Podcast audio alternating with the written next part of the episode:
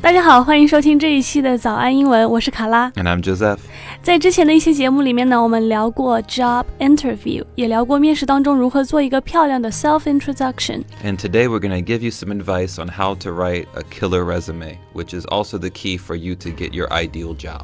resume 简历又是一个英文当中的法语外来词啊，你可能还看到过 CV，完整的形式呢叫做 curriculum vitae。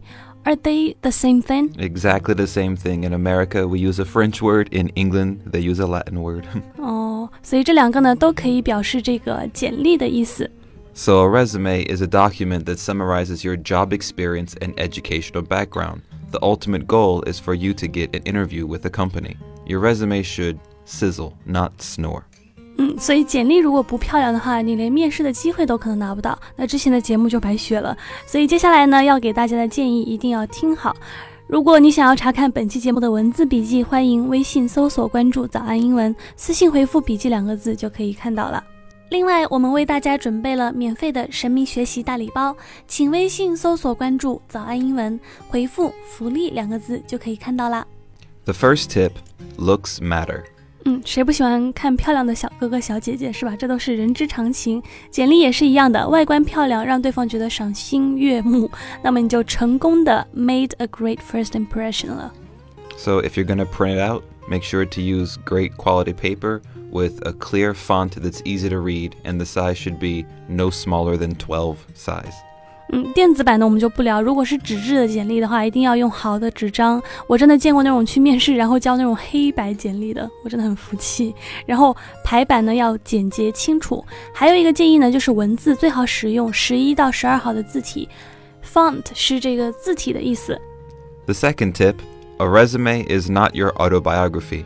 Save your life story for your own novel and keep your resume brief. 什么是 autobiography 呢？就是自传的意思。有朋友真的很喜欢把大大小小的事情都写进去啊，要忍住，要做一个取舍。一般情况下呢，we suggest one page resume，最好一页，顶多 two pages，呃也还 acceptable。 Tip 3 Make it easy to get in touch. At the top, put your name in bold and in a larger font.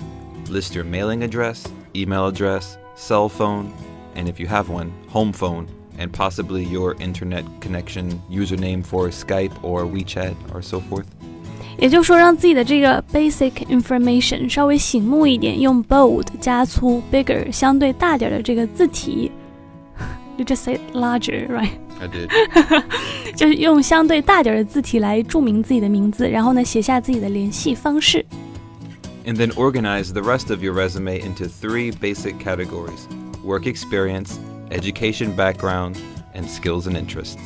嗯，然后呢，我们把剩下的部分可以大致分为三大块：工作经历、教育经历，最后一块呢，技能和兴趣。 Under work experience, list your jobs chronologically or group them by job function What do you mean by chronologically？ in order of time. So your earliest job, the earliest, and your newest or latest job last. 啊，就是按照时间顺序的。And make sure you list your work experience in a way that makes you most attractive to a potential employer. Tip 6 Be direct and correct.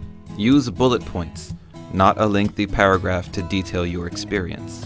就我们刚刚说了，简历呢，我们要注意篇幅，所以你在详述你的经历的时候啊，也不要大段大段的去写，bullet points，也就是写一些要点就好了。 And finally, most people will only scan your resume and look at it quickly, so your English grammar and punctuation must be perfect. 嗯，最后呢，就是要细心，这是你职业的敲门砖，所以千万不要犯一些语法错误啊，或者用错标点什么的，就很低级了，会让人家觉得你好像对这份工作并不是特别的上心。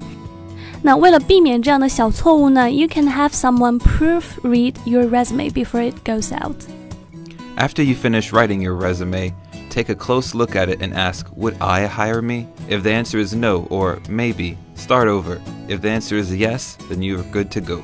这是一个不错的办法。如果你自己都觉得 这个简历不行或者一般般，那最好还是重新再来吧。一定要写到，哎，自己看上去觉得还不错，很优秀啊就可以了。好的，感谢大家收听我们今天的节目。如果你想更加系统的学习英文，欢迎加入我们的会员课程。了解详情，请微信搜索关注“早安英文”，回复“会员”两个字就可以了。那最后呢，希望大家都能够获得自己心仪理想的工作。那我们今天节目就和大家分享到这里了，我是卡拉，And I'm Joseph. 我们下一次再见吧，拜拜。See you later.